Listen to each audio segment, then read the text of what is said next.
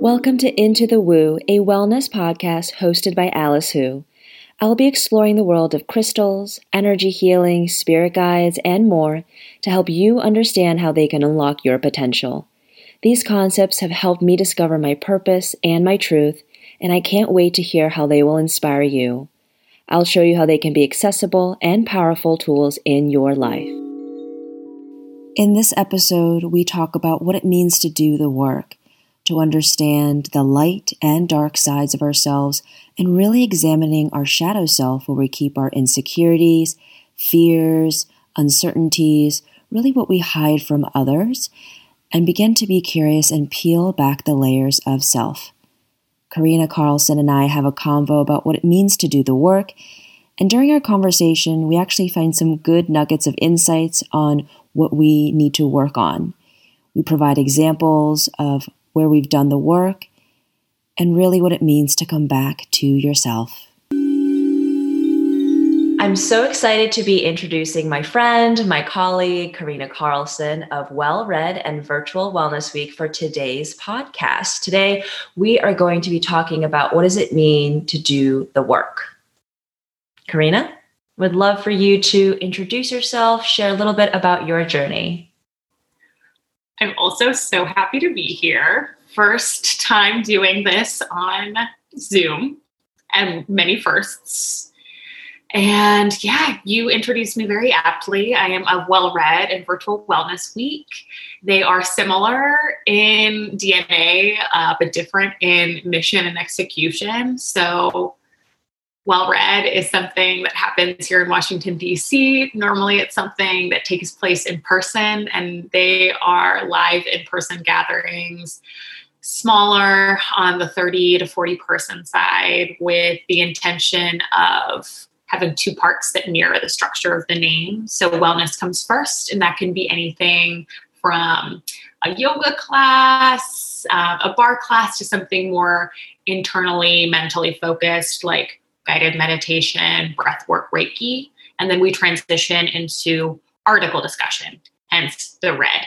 So that can be on any on any number of topics. They're not wellness specific. So things that we've talked about have included environmental justice, sex and sexuality, um, the lack mentality when it comes to personal finance, which is something that I'm really sitting with and grappling with right now toxic friendships, um, race and intersectionality of personhood. Really, everything is on the table. So that's well read. And then Virtual Wellness Week is something that has been birthed out of being stuck at home during quarantine when we're just being mindful of our health and the health of those around us. So that's a week long of programming that has three prongs throughout the day with the hope of instilling some sense of routine community. And I think I find the most personal value from accountability, knowing that other people are hopping on there. So it's always guided meditation in the morning to start the day off on an intentional foot, movement in the afternoon, and then really juicy, fun, creative sessions in the evening. So those are things like um, feng shui, cooking classes, um, sex and sensuality 101. Uh, so we do lots of really cool things in the evening. So things that you might not do in your outside of social distancing life, but now we have the ability to plug in in a new way. So that's those are my ventures in a nutshell, but we're going to be talking about a different kind of work today, I think. that is true. And um, I've heard this story, but uh, I think people would love to hear how you got started with. Well Read. Like, why did you start a wellness events company? What sparked that? Yeah. So we're taking it back two years actually, which is kind of crazy. But two years ago, it was May of 2018, and I had just left a job and due to some uh, contractual legal obligations, I needed to wait three months before leaving that job and starting my new job. So I had three months where I knew I had job security on the other end of it. And I felt like there was a big white space in the wellness events market, particularly here in DC because I would attend like a Vino and Vinyasa class and I would do the yoga class and then go get my glass of wine and then like stand in the corner because it's really hard to meet new people. The reason I went to the class is because I thought, great, these are like minded people. They're coming out of their way to come to this event. Maybe this is a way to make new friends. But inevitably, the question came up so, what do you do and you can see like the social calculus going on in people's faces right? Like is this person worth my time talking to? Like might they be helpful to me in some way? Which i think is a very east coast mentality where we're always go go go rather than being present in the moment with somebody and just appreciating them for who they are. So i kept looking for these events and i couldn't find them. So in that three month period, I figured, when else am I going to have the opportunity like this, um, where all of my energies can be can be poured into this? And so that was the opportunity and sort of the container that presented itself.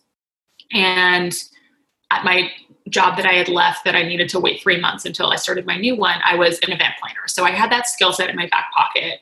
Um, I was a fitness instructor and was starting my journey into a wider idea of what wellness means.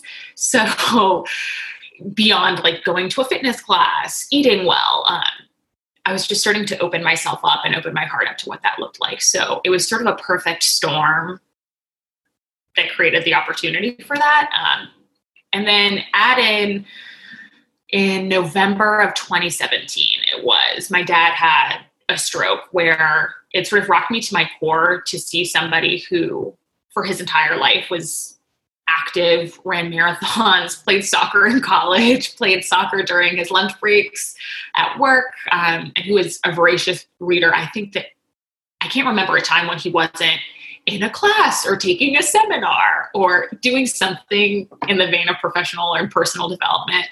And to see somebody so quickly not be able to walk and not be able to look at me and tell me what he was thinking um, was really heartbreaking. And every time that I think about or I smell hand sanitizer, it actually is really jarring right now because I smell hand sanitizer and then I think about the hospital and all of my hospital experiences. Oh no, triggered.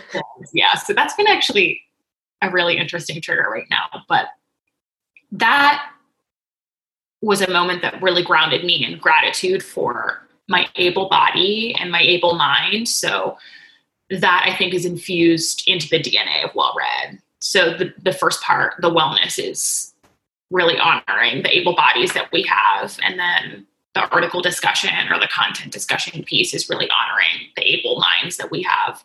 And that's the why. That's the long walk to the short drink of it.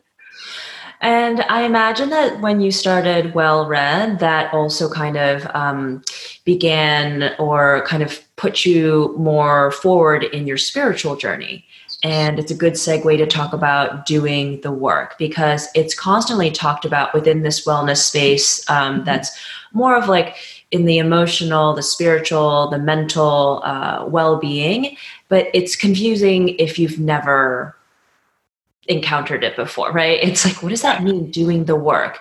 Um, doing the work for me is really just about self discovery, understanding your truth. It's why I started a Woo Woo Company uh, with all the different events I have is just to go inward so that you can begin to get to know yourself better, to reconnect to your soul's purpose. But it's not yeah. always easy. And so I'd love to hear about, you know, where you are in that journey, what doing the work has meant for you. I know you and I have spoken um, a lot about different anecdotes, and we have a really recent one mm-hmm. too. Yeah, I'm really excited to share. yeah. I think that I had a lot of priming for this idea of doing the work. So I referenced my dad, always in some seminar, always taking a class, and they were actually in the realm that I find myself in now, and I was so resistant to it as a teenager and as an as a young adult. So I thankfully had that priming, so it wasn't super new to my consciousness. It was just that I had sort of woken up to being receptive to it. So to give some color, my dad gave me many a Marianne Williamson book gave me oh, many. No. Yeah, gave me many a meditation tool framework. He, he gave me a meditation cushion, like a really beautiful one that he now has in his home um, as a gift for when I went to college. And wow. I used it as a stepping stool to get up to my bed. Like that's that's sort of like the mind space that I was in for a long time. I was it's like different from your mom. Very different from my mom. And this was after um, they had gotten divorced that he started doing this work. So they got divorced when I was 13. So, like I said, when I was a teenager, it was when he started giving me these things. And of course, anything that your parents do, you're like, ugh, no. I also remember seeing him put avocado on his sandwiches, and I was like, that's disgusting. Now look at me. well, it's, funny, it's, it's funny when um, both when you're when you experience um, two different cultures, two different mm-hmm. types of parents, because your dad was born and raised in America. Mm-hmm. Yes. But your mom was not. No. She is Chilean, Santiago, Chile, and the majority of my family still lives down there. And it's really interesting because even when you go down into a lot of countries in that part of South America, so you see this a lot in Argentina, you see this a lot in Chile. Um, there was a huge European movement after World War II. So you, there's a little bit of a dichotomy there between people that are indigenous to the region and people who've been there for generations. Um, I think that my mom was third generation Chilean, uh, mm. family from Spain. Um, and you see a huge dichotomy between really embracing the roots and the naturopathic and the spiritual that a lot of people who are more indigenous to the country hold on to versus people who immigrated there um, and have more of those European roots but have been living there. So that's the subsect that my mom was part of. And it was very much you are seen, not heard. You do as you are told. We do not talk about our emotions. We sort of sweep them under the rug. And that's very much still the case with my family on that part of on that part. Like that's i mean let's just call it what it is.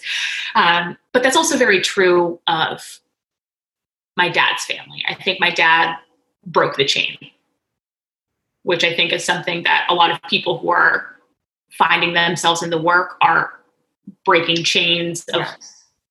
breaking the chains of their family where we don't talk about our emotions and we don't address the seedy underbellies that we need to so that we can integrate both as people and as families or as cohorts and communities. So yeah, it's to really heal generationally. Um, it's in our DNA and it's and and it's passed down not only in that way but also through habits, belief systems.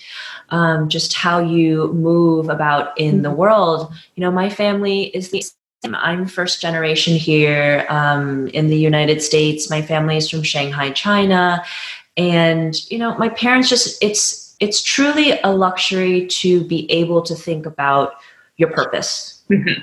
It's it's very privileged, and my parents and like many immigrants to the U.S. anywhere, they're focused on survival mm-hmm. of making ends meet, figuring out what to do for their children, education, where they'll live, how to support them. And so it's mm-hmm. they don't have the luxury of thinking of like, who am I?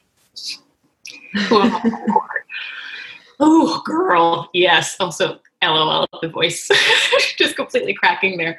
So, my mom grew up during the Pinochet region or in Chile. So, talk about like inheriting lack mentality. They had to wait in line to get bread to Culture eat. revolution. My yeah.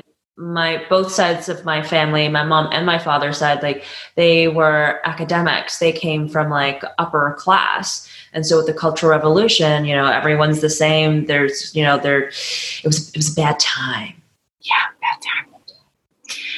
So that's definitely something that I feel like I feel as though I've inherited from from that side of the family where it's like you do your duty, you you make it work and it's really interesting. My mom's duty was being a dancer. So she was a professional ballerina, still teaches to this day.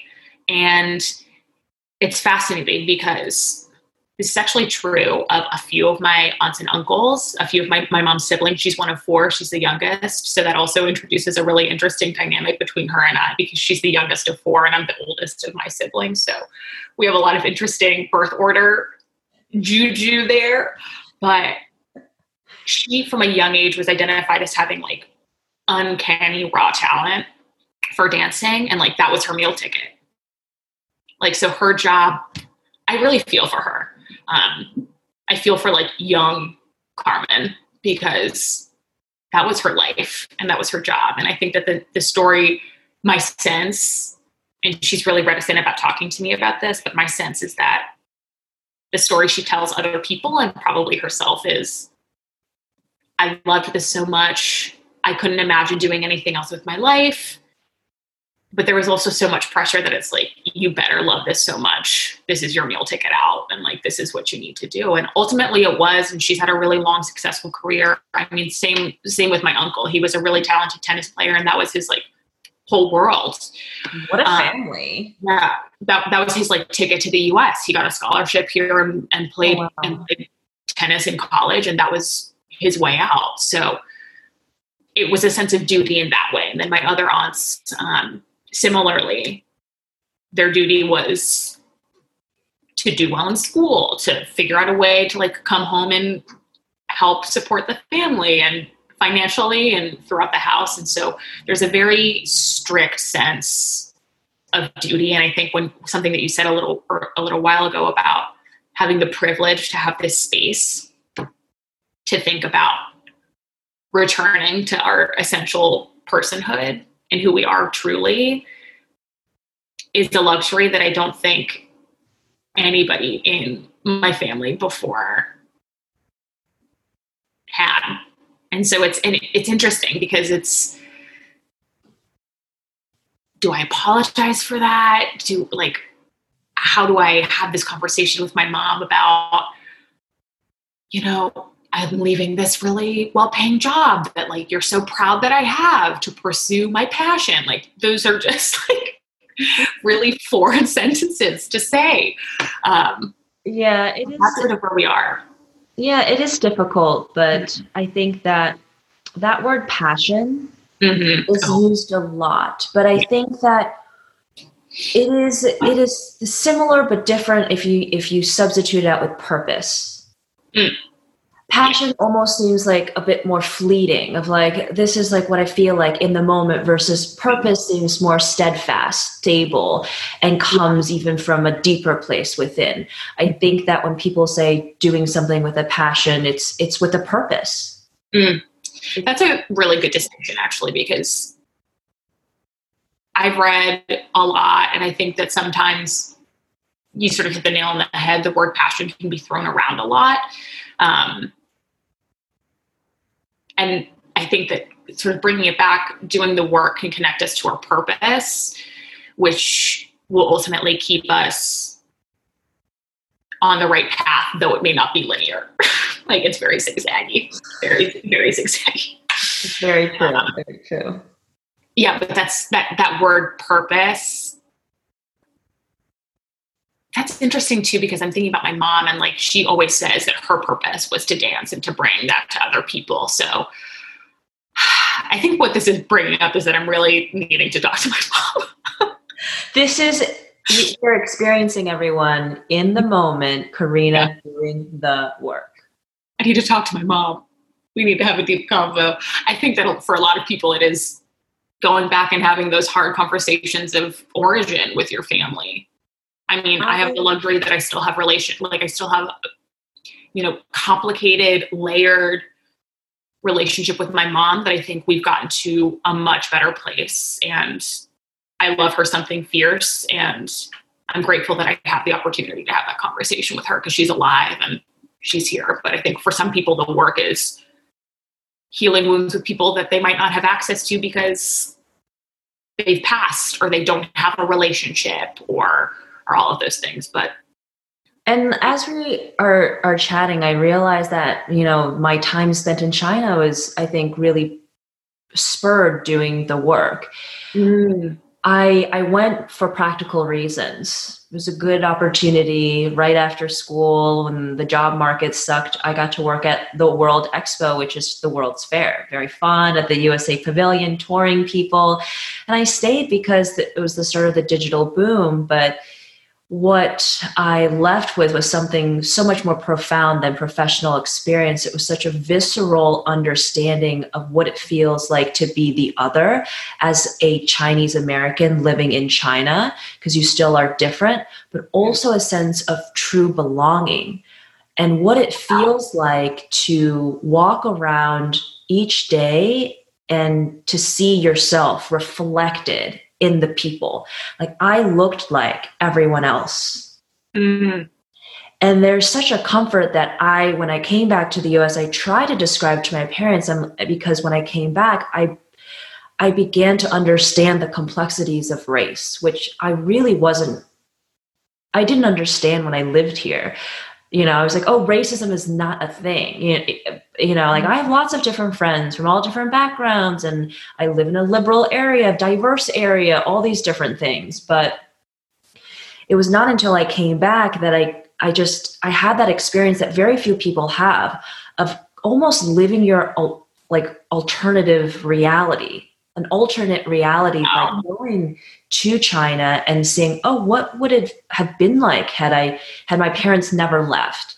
And we were always with a lot of family and to be able to to to just live this other was so interesting. So when I came back, I spoke to my parents. I was like, you know, I never expected to feel this way, but it was kind of nice to just walk around and know that I that you were not judged subconsciously or consciously on your race I just it, it, it was just it, it was almost like a weight lifted off your shoulders because I think a lot of people feel this way as being the, the one Asian, the one Latina, mm-hmm. the African American, whatever it is, like in a room, like sometimes it feels like all eyes are on you and that you're representing your race. Yep. and here you are.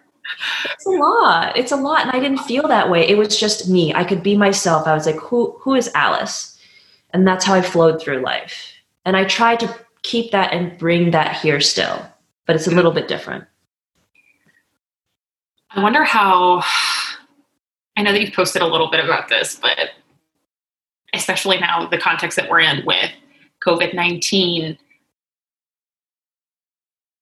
talk about like explicit unconscious bias happening because of the way that you look? Has that been something that has been like heightened now that people have been sort of incited by public leaders? How has that been for you?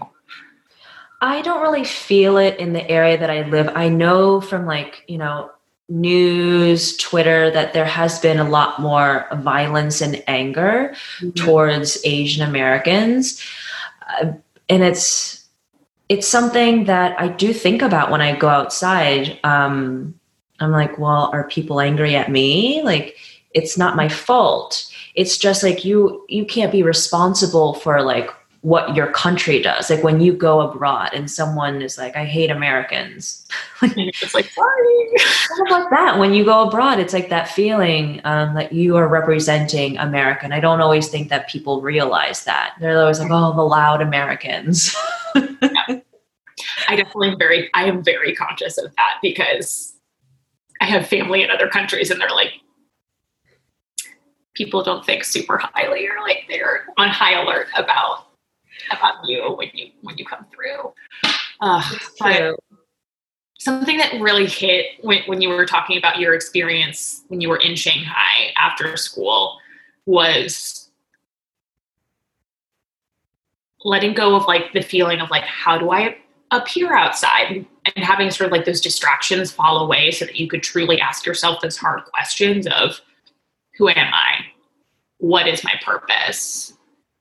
What brings me joy? What are those things inside me that need attention and that need healing and that need work? um, and that's something that I'm struggling with now, especially in quarantine. Like my work is recognizing distractions as that and then that's that's what I'm good at. I'm good at recognizing distractions, but like the letting go has always been um, a particular challenge for me. So I remember, I remember this so so clearly. I was in high school and was going to therapy, and I love. I loved my therapist. I think that that is such a valued relationship.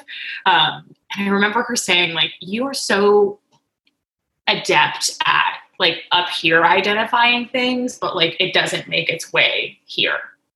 And I find that to be true in so many things. Logically, I can say, this isn't serving me. Like this relationship dynamic as it currently stands is not in my best interest.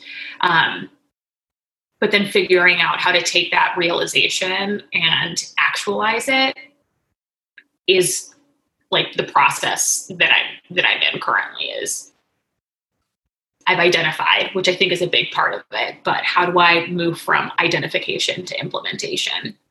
And that's sort of the stage of the work that I'm in. And I think that that has a lot to do with something that I know that we've talked about is like the integration of like those shadowy parts of ourselves.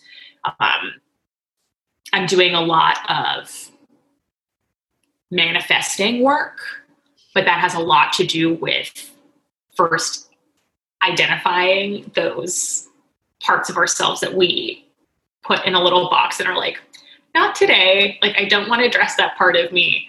Um, so I'm doing some shadow reintegration work at the moment, which.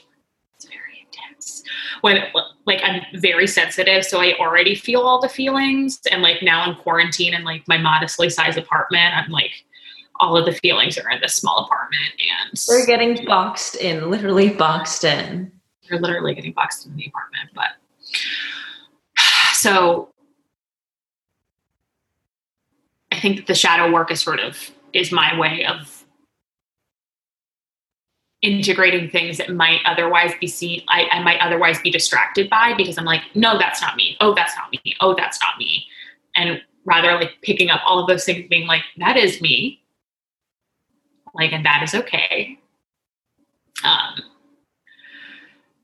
so some of the things that i've been doing is a lot of like visualizations of truly like what my shadow self looks like and does. So that's good because yeah you know so much in wellness people just only speak about the light but there is the dark too you must know both sides to mm-hmm. experience the other and so that shadow self the insecurities the mm-hmm. anxieties like what you hide from yourself too and the world is just so important so that you can begin to move forward because mm-hmm. all those things pile up within you and i teach this in my manifestation workshop um, if you let them pile up you don't have room to call in something new, like a new way of doing, a new way of thinking, to start bringing in those things that you truly want in your life. Yeah. One of the things that comes up for me a lot in in doing sort of like that shadow work is that I have a very addictive personality in like all sense of the words and i think that like there is a shadow part of that and there's a really positive part of that. I think that i've been doing um, some enneagram work. I'll talk about that afterwards but the enneagram talks about like at their best a two is x y and z and like at their suboptimal they are this. So i think that similarly that sort of like addictive personality can be positive, but when not addressed and not analyzed and looked at in a really critical way, can be very detrimental. Um, so I'm thinking about, you know, addictive in like the most common sense of the word, like substances, you know, like that can be something that has been very, very challenging for me. And I'm, I'm starting to get to the point where I feel ready to like release those altogether. Um, for the past year or so, I've been examining my relationship with primarily alcohol because that's such a mm-hmm. social thing to do. But now that we're in social isolation, I'm like, okay, like I don't have to go to a bar. Okay, like I don't have to. calculate and be like, well, I didn't have wine at dinner, so can I not uh, pay an extra thirty dollars for this? Um, so that's been something, but addictive also in like with people, like that can be like that can show up a little bit like as codependency. Yes, like, absolutely. It could show up as just being busy with everybody, their hobbies, their to do lists it's tough. You just those are all distractions. Mm-hmm. Mm-hmm. And those were all like numbing mechanisms. Like alcohol is a number. I think being busy is glorified, but that's a number. Um, immersing yourself in relationships with other people. Also, like, oh wow, so gregarious. She's got friends and a relationship with her boyfriend and it's and like it's exhausting it's like truly when you have to take care of yourself but then you have your significant other but then you also have your family and your mm-hmm. friends mm-hmm. and so it's always you that kind of gets the short end on the end of the stick yeah that's another thing that's been coming up and my sister has actually been a really good illuminator and like mirror for me in this oh my part God. my where sister is always telling things to me that I'm like, uh. I've been asking her more now, um, and she'll tell me like truth, and and she's like, I'm like, oh, why didn't you say this before? She's like, oh, I just didn't feel like you um could hear it or like want it. Was going to be helpful for you. She's like very very wise. She's like six years. I don't have six years younger. Wow, that's so lucky. I feel I feel also so lucky to have like my sister, but the thing that she's pulling up to me is you are like a fixer for our family because like of the dynamic that we grew up with with our mom primarily like i said she was a dancer. And so like honestly that was her job growing up. So like she doesn't know how to cook like or like do like things around the house or anything like that. So i found myself doing a lot of that as a young child as a teenager being like mm-hmm. seeing a problem being like i'll handle it that's that's my that's my phrase i'll handle it just being like you're incompetent i've got this um, i know i know that feeling really well and it's like at this point in our lives it's almost like letting your parents take care of you i know that i've really had to do that in the past few years it feels very strange but mm-hmm. allowing them to support me is really healing a lot of wounds doing yeah. the work like healing mother wounds, healing like father wounds. It, it, it's it's it's very intense. It is really intense. But that that has been like my go-to. And I think the reason I say that is because I don't want to create the space for my family to show up and either the opportunity and so it goes back to of like victim of like it's always been like this like this is the story you tell yourself and like we all want to be right.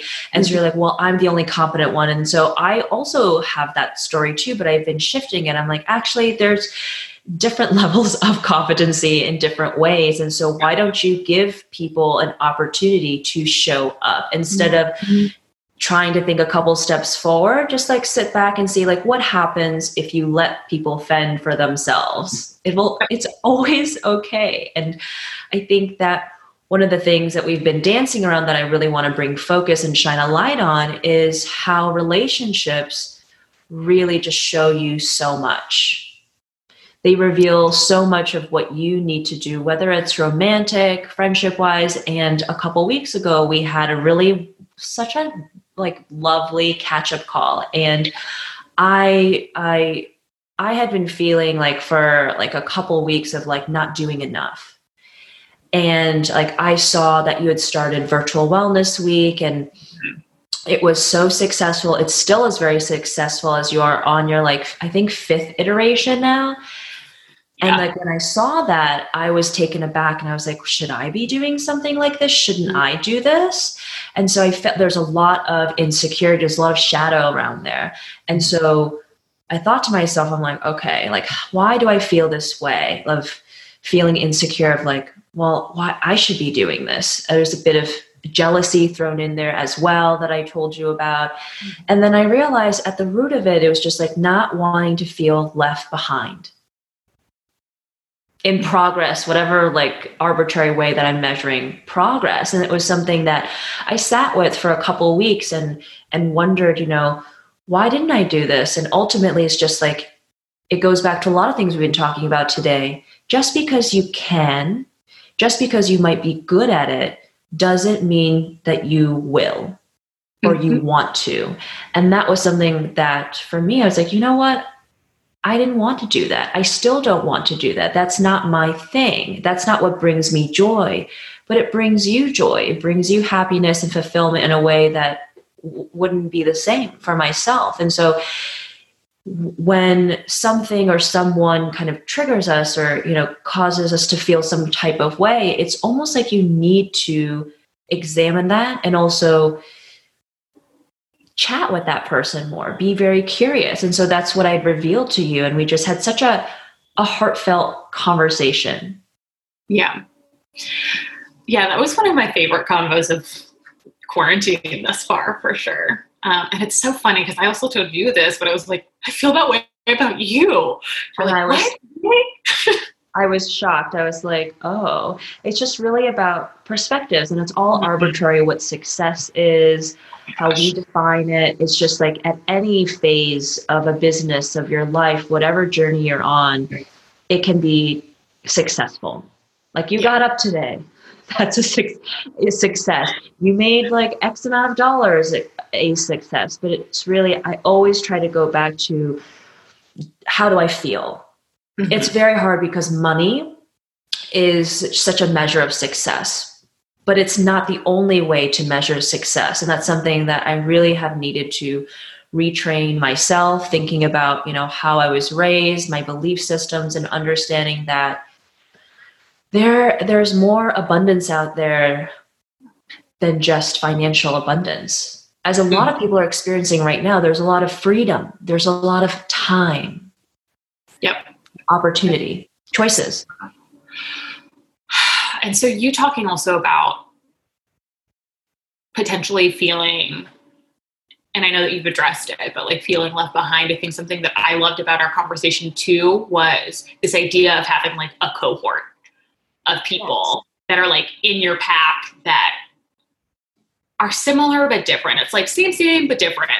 Um, and we were talking about like the Dave Chappelle special, and it's like, look at all of these comedians that were here being like, he's the GOAT, so amazing, inspires me. And you're like, this guy is fucking amazing, like in his own right.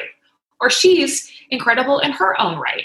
And it's like they're all comedians or all entertainers of a different variety or flavor, but they can all rally around and like let the ego down enough to be like, Dave Chappelle is a real one and like deserves to be here. And that doesn't mean that I can't be later. And I also think about like Rashida Jones and I think about Amy Poehler and Tina Fey. And then similarly, like Issa Rae, like, and all of the people that she's lifting up, like those are cohorts, like those are little packs of people who feed off of each other. And I think honestly, I'm not looking to I don't even know who like my North Star would be. Like, like you know what I mean? Like Gwyneth Paltrow. Like that's not something I aspire to, but I think like th- that echelon of level, if that makes sense. Like I'm not looking to her for inspo at all. Like the person that I'm looking to to inspire me, like is in my cohort. Is like yes, someone absolutely and I I started Woo Woo Company. I started this podcast so that people realize that self actualization, self discovery, understanding your truth, living your purpose, just finding that purpose is for everyone. Yep.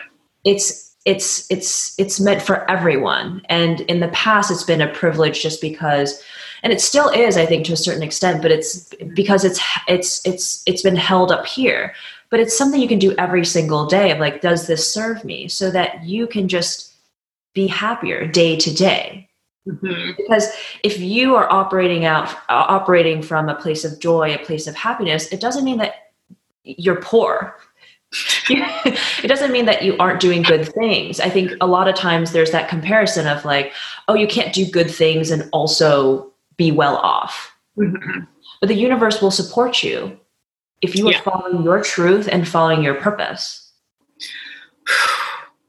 Yeah, and that support doesn't always look like money. Sometimes it does because I think like money is real and we all need it and that that's just a fact of life at this moment in time, but I have found that the more I come back to myself, the more opportunities open up like things that just come in that I'm not necessarily like out there pitching or searching for. Not to say that I'm not out there trying to create opportunities for myself, but the more comes in, and I think it takes it back to something that you were talking about in your manifestation workshop is like when you let go of that heavy shit that you carry with you, like which takes up r- real estate, energetic, emotional. If you're a hoarder, sometimes physical real estate. um, and when you let that go, other things have room to come in. That's not to say that you shouldn't still be cognizant, but it's because like for people like us, it's like we're always going, going, going, working, working, working. And it's almost like the lesson that we have to learn is to let go and to surrender. And this actually happened to me um, a couple weeks ago. There's um, a friend that I just haven't really heard much from. And it's been a bit like disappointing on my end, but I'm giving her space and support, you know, by by not kind of being like, hey, like, you know, why haven't I heard from you? And like, you know, I haven't felt like we've been as good of friends that I thought, you know, whatever. And so I just let it go. I was like, you know what, maybe it's just not meant to be. And if like this person's meant to be my friend, they will come back in. And then I got a phone call from that person a couple days later. And then you know during this time it's really tough to spend money. But but you know i've been i've just been thinking a lot about you know what am i going to do to really grow during this time? And i bought a lot of new instruments as you know. That was a big invest, investment. And then a couple weeks ago i was like you know what? I think i'm a bit curious about mentorship. Mm of having someone work with me to develop my sound healing capabilities, but also just help me because I help others. And I'm like, but I think I, I need some help right now. and so I made that leap. I, I spent, Karina, I spent like a lot of money the last few weeks, more money than I've ever spent on myself and the business. Mm-hmm. And then all these things came through. I applied for a grant. That grant came through. Um, I got uh, a gig uh, recording, creating some meditations. I mean, just a, a bunch of things came through, and it's could just be coincidences. Some say there there are such things as coincidences, but it definitely felt good to be able to surrender that and be like, this is what I think I need. I'm scared. I'm scared, but let me transform that feeling of fear, uncertainty into excitement because it's two sides of the same coin. 100%. I think that that's actually a theme that's been coming up consistently is that I don't know why I pulled, put my pen up. Uh, but everything is a mirror image of itself and it's just how you harness it. It's like how you cultivate it. So fear, addictive personality um, insert whatever into into this equation like there's positive and there's um, blocking on either side of the coin but uh, i love that. And i listen to your meditations all the time on your soundcloud. You do? I do I don't know who who listens on SoundCloud. I don't know who views on YouTube. I just like look at the stats and I'm like, "Oh, good. Someone listened to something this past week. Then I must be doing something." Yeah. Right. Yeah. Well, honestly, sometimes at those numbers, especially you know in the beginning of our businesses, like sometimes I'm just like, I don't. Is, what I'm doing? Is it matter? Does it matter? Is yeah. it helping people? And every every now and then, you know, I'll get someone that sends me a DM or, you know, you say something like just now, and I'm like, okay, all is well. Yeah. So I wanted to ask you, what are your favorite tools right now to helping you to rediscover yourself, to be more aligned, mm-hmm. and just continue this just never ending journey of coming back to yourself? Yeah, it is a never ending journey, never ending story, like the classic 80s film uh, it's so funny because I think sometimes people like enter into it, they're like, okay, I've done it. And it's like, nope, sorry, sweetie, we're going to keep going. But to answer your question, I've been doing, and I told you about this, and we were talking about this a couple of days ago, but Lacy Phillips' work has been really, really a, a huge tool in my woo woo tool belt. Um, you actually inspired me by talking about investing in a coach. And so look at the universe. I in like I was doing something with oh my gosh, actually this was really hilarious. And this is a side story that I have to tell. But Laura Silverman of DC, um, like booze free in DC, Sans Bar. I mean, like she does a lot of stuff in the, in the alcohol free community. Invited me to make um, a zero proof cocktail for a virtual event. I was like, I sure. That. I was like, sure, I can do that. Um, Alice, the other people that were mixing cocktails. I saw. I saw. Like, they were they were mixologists. They were specialists. They were like legit, like from Columbia Room, from like a spirits company, like legit people. And I was like, what the hell am I doing here? But I was like, I'll just make this really fun. And it ended up being a great time. But within that event, um, there were raffle prizes, and I won a raffle prize for um, like a personal coaching session. Oh, I didn't know that. Yeah, I just won it. I was like, okay, sure. I I have always been really open to therapy, um, and had never done the life coach thing. Well, I had a conversation with this with this human, and I adore her, and I was like, you know what? I'm gonna spend my money on this. So I am I'm going to invest my money on this because I feel like that similar to you, like there's energetics with, of money. When it's like, you know what, I have enough and I'm going to spend what I have on myself. um, so I feel like that was a huge emotional shift to like committing to that. And I feel very connected to this this woman and so i'm really excited about that. So that's a tool. Um, meditation. Always without fail. Um, that's something that i'm glad is becoming more widely practiced by people because that can be free. Do you know what i mean? Like i tell people that meditation is free and will solve all your problems yeah i think that it's free and i mean this is a this is a whole convo but like the commodification of the wellness industry as like a capital T trillion dollar industry of like making people feel like they need to buy like X, Y, and Z things. Like the fancy meditation cushion that my dad bought me that I used as a stepping stool. It's like, you don't need that. Like, anyway, so back to your cue, the manifestation and like shadow integration work has been something that I've been doing a lot of during this time. Invested in a life coach, meditation, and now this is something that I really am mentally committing to keeping up has just been like exploratory walks with myself to nowhere like walking without a purpose or like the purpose is just like the walk itself. It's like i'm not walking to go meet someone. I'm not walking to go to the grocery store. I'm just like letting my little feet take me where they where they choose. I love um, that. I do that too. so yeah which is so fun because like now in quarantine it's like my walk outside is the highlight of the day. And i can't believe that i lost touch with the fact that like the outdoors is the biggest gift that we have.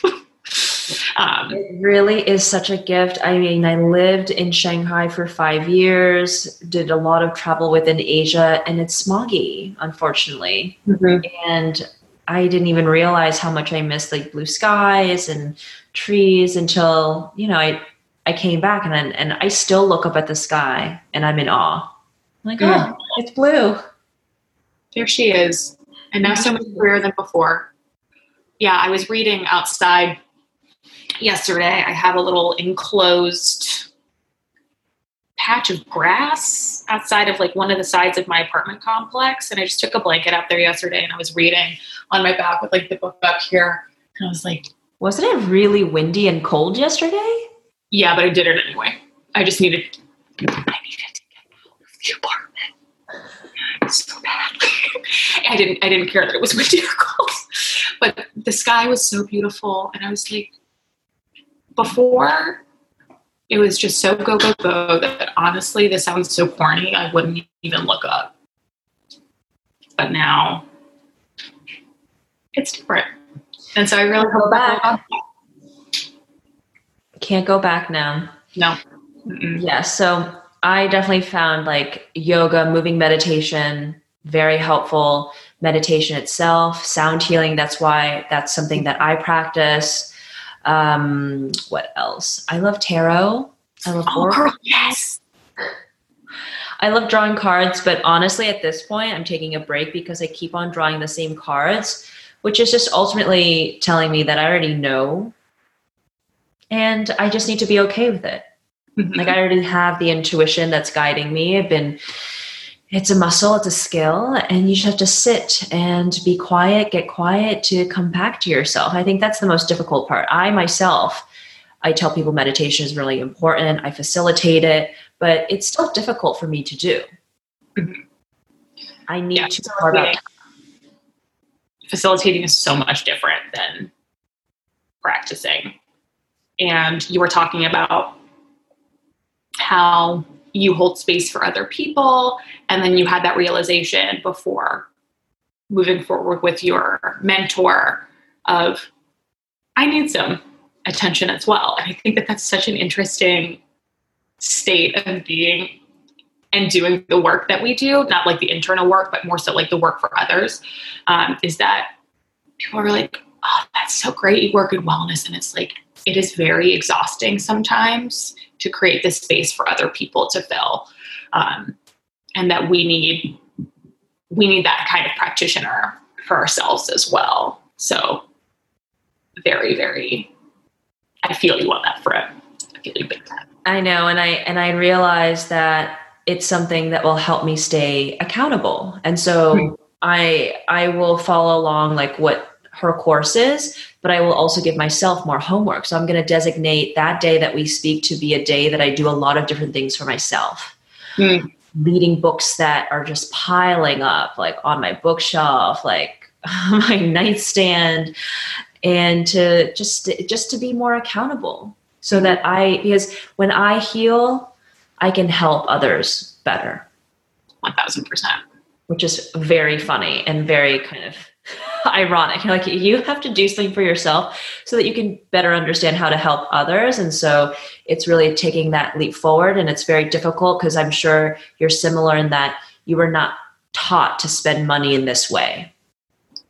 Mm-mm. It's nope. different. Like, of course, taking loans out for school, easy, absolutely. But to to spend money on yourself in this way it is education, but it's it's very different. It's it it comes back to that concept of do I deserve this? Fuck. Sorry, I'm not sure if we're allowed to swear, but it's fine. um,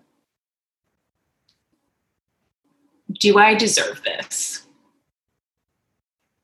That was the biggest, is the biggest thing that I grapple with internally is what I deserve.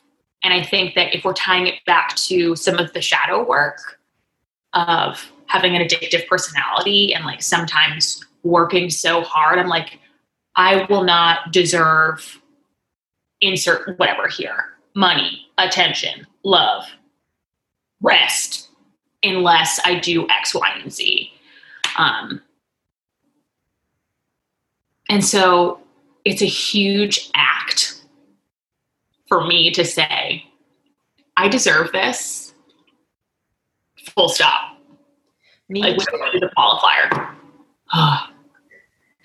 it's it's a it's just a it's a strange thing, but I feel like it's an exercise that I need to do so that I can be able to tell people, help guide people like when you are ready, like what does that look like? Because there's a lot the the coaching industry is really shady.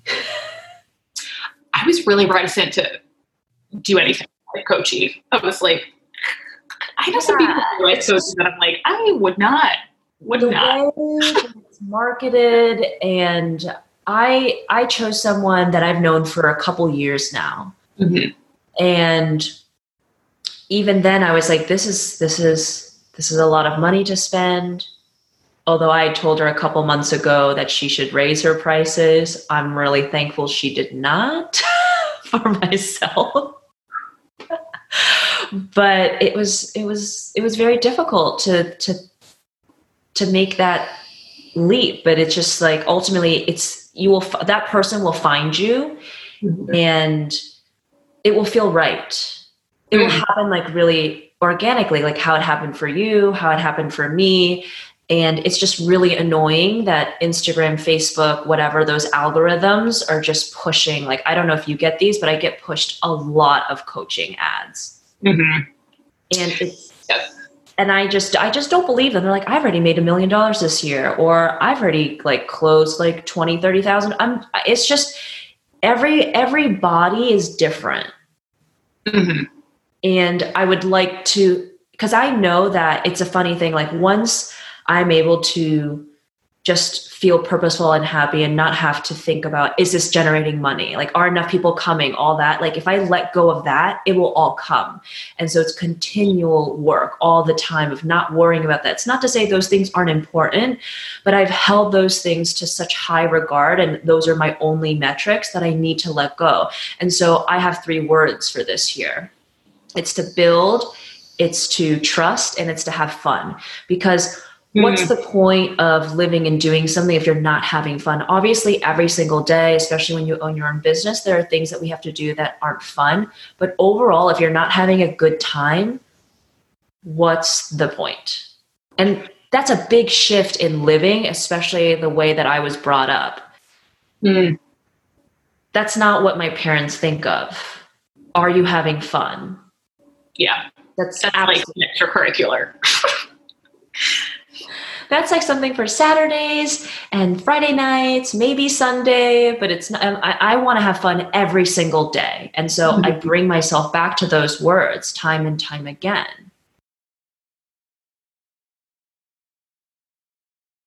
doing and i imagine that it's going to be very continual have been like they're here and this is going to be a valuable experience for the people that are here Yes, I always think of it in that way. Like, even if it's one person, they are here. You don't know the type of impact you're going to make on that person's life and who they will share that with. Mm-hmm. You just never know the way that things happen in life. real talk though have you ever taught a one person class before No, I haven't.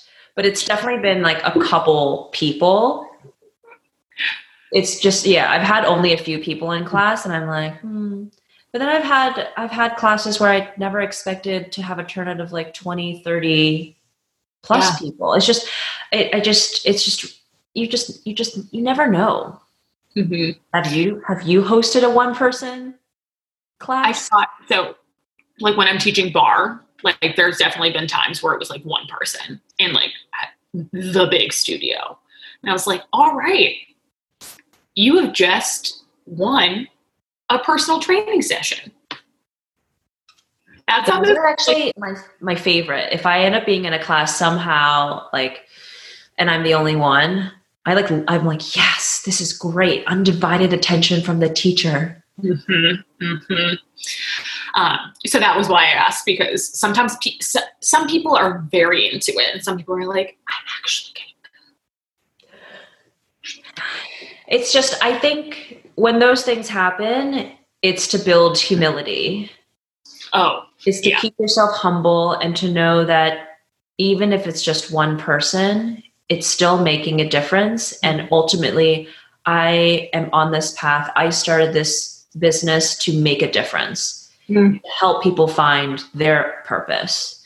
And that's a very different in almost intangible metric Yeah. it's it's it's just the stories that people tell me i had someone message me um, yesterday saying i've been having headaches and i've been listening to your sound baths and they've just been so helpful and i don't have a headaches now Wow. That's so nice. great Yeah. well Oh, sorry. oh no go ahead I was saying that I'm sure that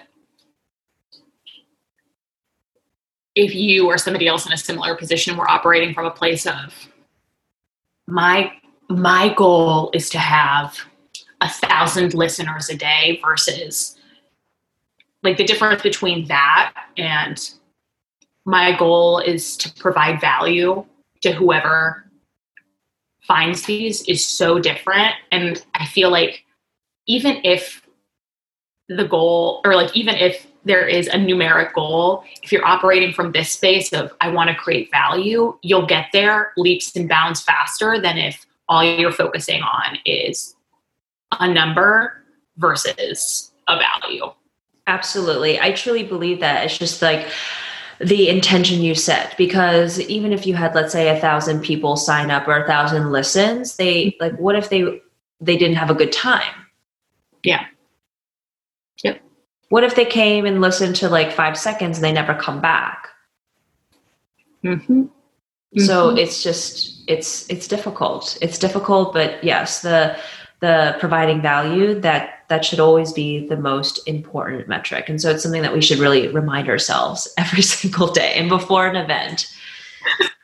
Especially before an event. Yeah especially before an event as i do have an event next week. So well i want to thank you so much for your time today. Oh my gosh this was a pleasure